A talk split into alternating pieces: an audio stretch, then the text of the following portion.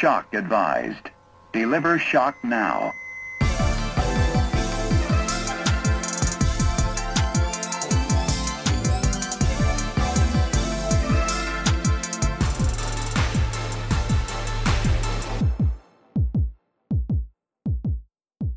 Ciao a tutti e benvenuti su Meocast, il podcast di medicina di emergenza urgenza.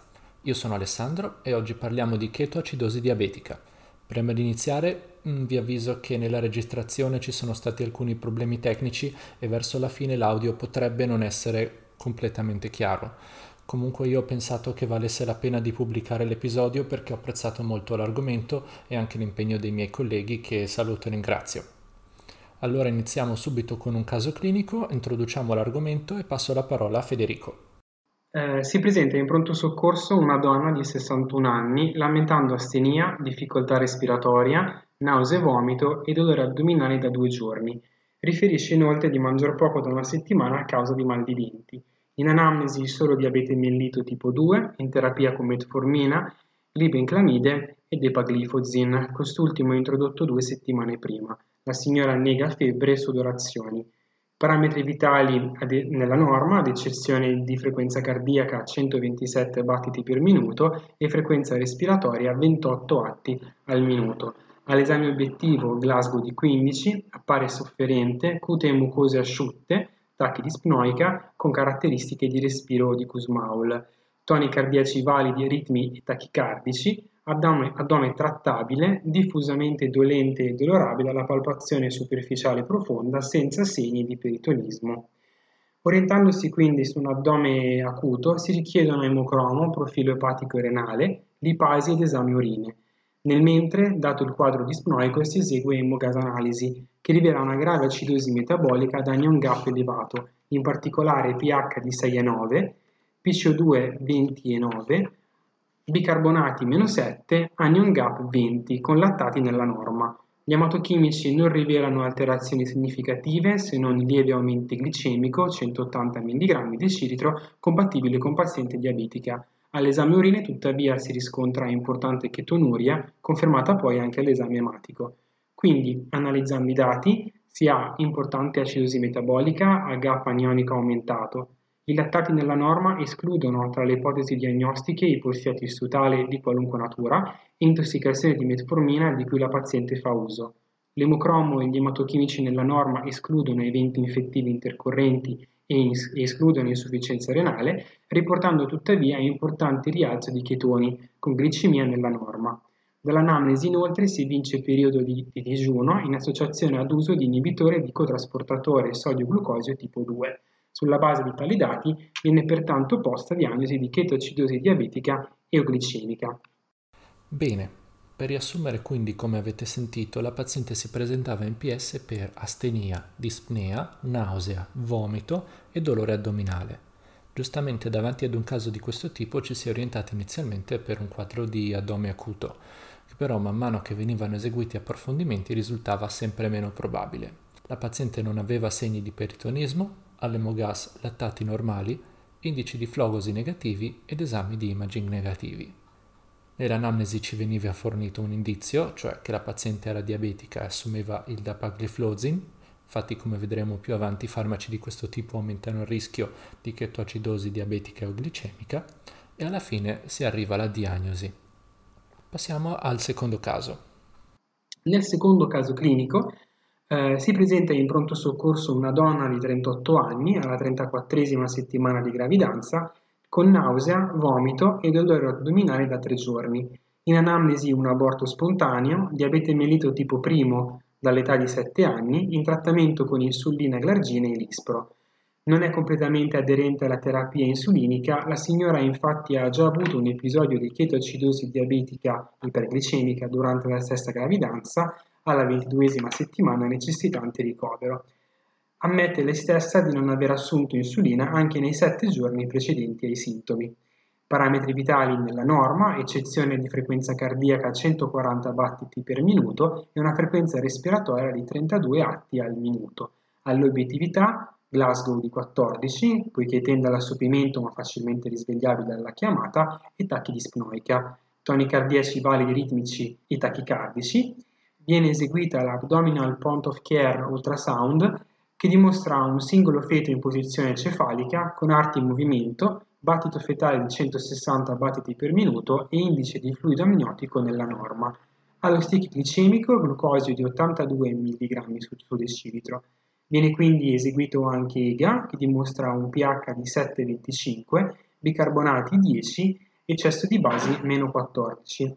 L'esame urine rivela elevati valori di chetoni. Si pone anche qui diagnosi di chetoacidosi diabetica e glicemica in gravidanza, dove la mancata aderenza alla terapia insulinica in paziente gravida, gravida non è stata la causa precipitante. Come avete notato, anche in questo caso la paziente aveva una chetoacidosi con valore di glicemia normali. Questo apparentemente può sembrare strano, infatti la chetoacidosi diabetica si definisce storicamente con la triade di iperglicemia, chetoni nel sangue e acidosi metabolica con anion gap. Ma c'è una cosa da precisare. Per produrre chetoni e quindi andare in acidosi non è indispensabile che la glicemia sia elevata. Detto in modo estremamente semplificato, la produzione di chetoni avviene solamente se i livelli di insulina sono bassissimi, praticamente pari a zero. In altre parole, bastano anche minimi livelli di insulina per impedire l'avvio della chetogenesi che poi eventualmente porterà all'acidosi.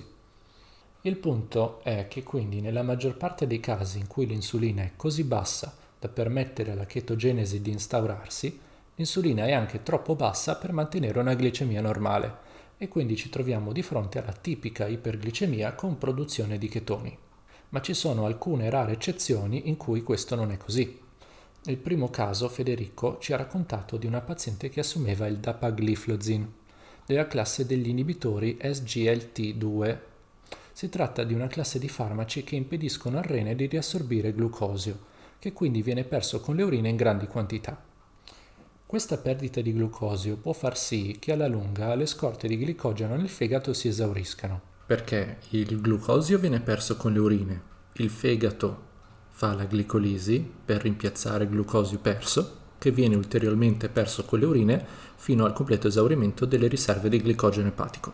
E questa è una cosa che può succedere soprattutto nei soggetti magri o comunque con eh, ridotte riserve energetiche.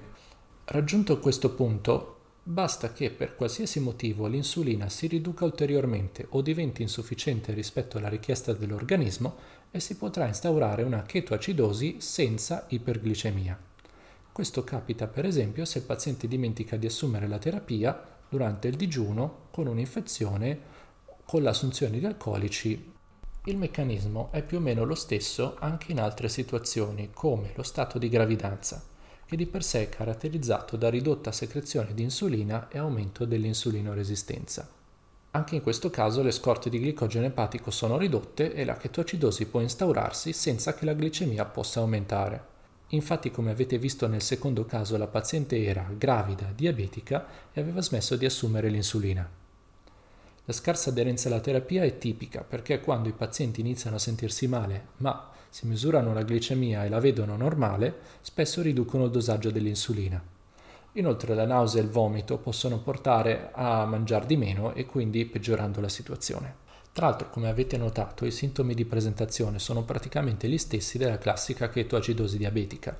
I sintomi gastrointestinali, come dolore addominale, nausea e vomito, sono dovuti alla presenza dei chetoni nel sangue e la polipnea è dovuta all'instaurarsi del compenso respiratorio all'acidosi metabolica. Quindi si può benissimo dire che se giunge in PS un paziente diabetico o una paziente gravida con dispnea o mal di pancia, un emogas non glielo toglie nessuno, indipendentemente dal livello di glicemia al glucostick.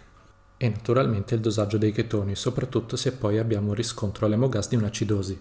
Per quanto riguarda la clinica, abbiamo già avuto modo di vederla con i due casi clinici ehm, di prima, per cui io eh, porrei semplicemente l'attenzione sullo stato di disidratazione di questi pazienti eh, che si presenta quindi tachicardici, ipotesi con un ridotto refilling capillare e uno stato di coscienza alterato, per cui attenzione a questi segni perché se non trattati possono poi evolvere in uno shock ipovolemico. Lascio la parola a Nicola che ci spiega come trattare questi pazienti.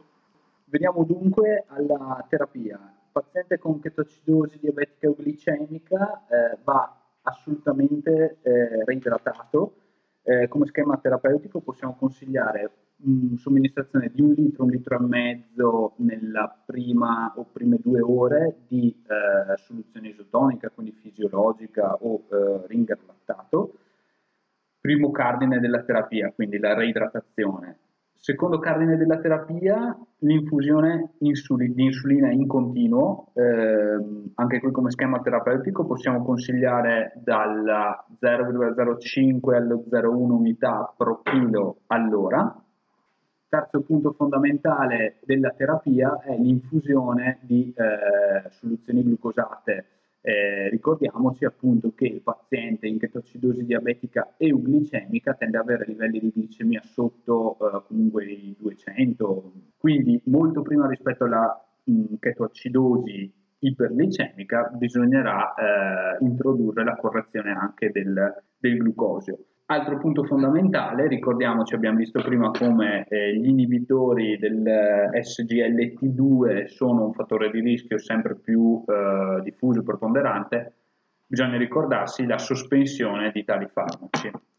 Ora veniamo quindi a quelli che sono i take home messages, quindi i punti fondamentali di questa esposizione. Ricordiamo che si parla di chetoacidosi diabetica euglicemica, quando abbiamo uno stato di acidosi metabolica, quindi un pH minore di 7,3 e una riduzione dei bicarbonati, diciamo sotto i 18 milliequivalenti litro, presenza di chetoni nel sangue e nelle urine e uno stato di euglicemia, quindi convenzionalmente diciamo glucosio nel sangue al di sotto dei 200 mg decilitro. Ricordiamoci che i principali fattori di rischio di chetoacidosi diabetica euglicemica sono la gravidanza, l'utilizzo dei eh, farmaci inibitori del trasportatore SGLT2, condizioni di digiuno, condizioni di eh, disordini, malattie epatiche, condizioni come la sepsi, eh, l'uso di cocaina, l'abuso alcolico. Ricordiamo anche quali sono gli esami chiave eh, per ottenere una diagnosi fondamentale, l'emogas analisi arteriosa, che ci consente di determinare lo stato di acidosi metabolica e consente di avere un primo pannello sulla ionemia.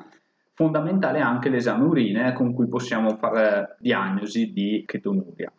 A completamento diagnostico ovviamente un pannello completo di esami del sangue, quindi emocromo e biochimica e come intervento terapeutico ricordo infusione di liquidi isotonici, infusione di insulina eh, continua, reintegro di glucosio, attenzione alla eh, correzione degli elettroliti che vanno controllati ogni 4 ore e ripeto del, dei livelli di glicemia che vanno controllati ogni ora. Bene, io vi lascio come al solito il link agli articoli che abbiamo usato come fonti nella didascalia dell'episodio. Sentitevi liberi di commentare o di fare domande nell'apposita sezione dei commenti su Podbean. Qui è tutto, alla prossima puntata di Meocast, ciao!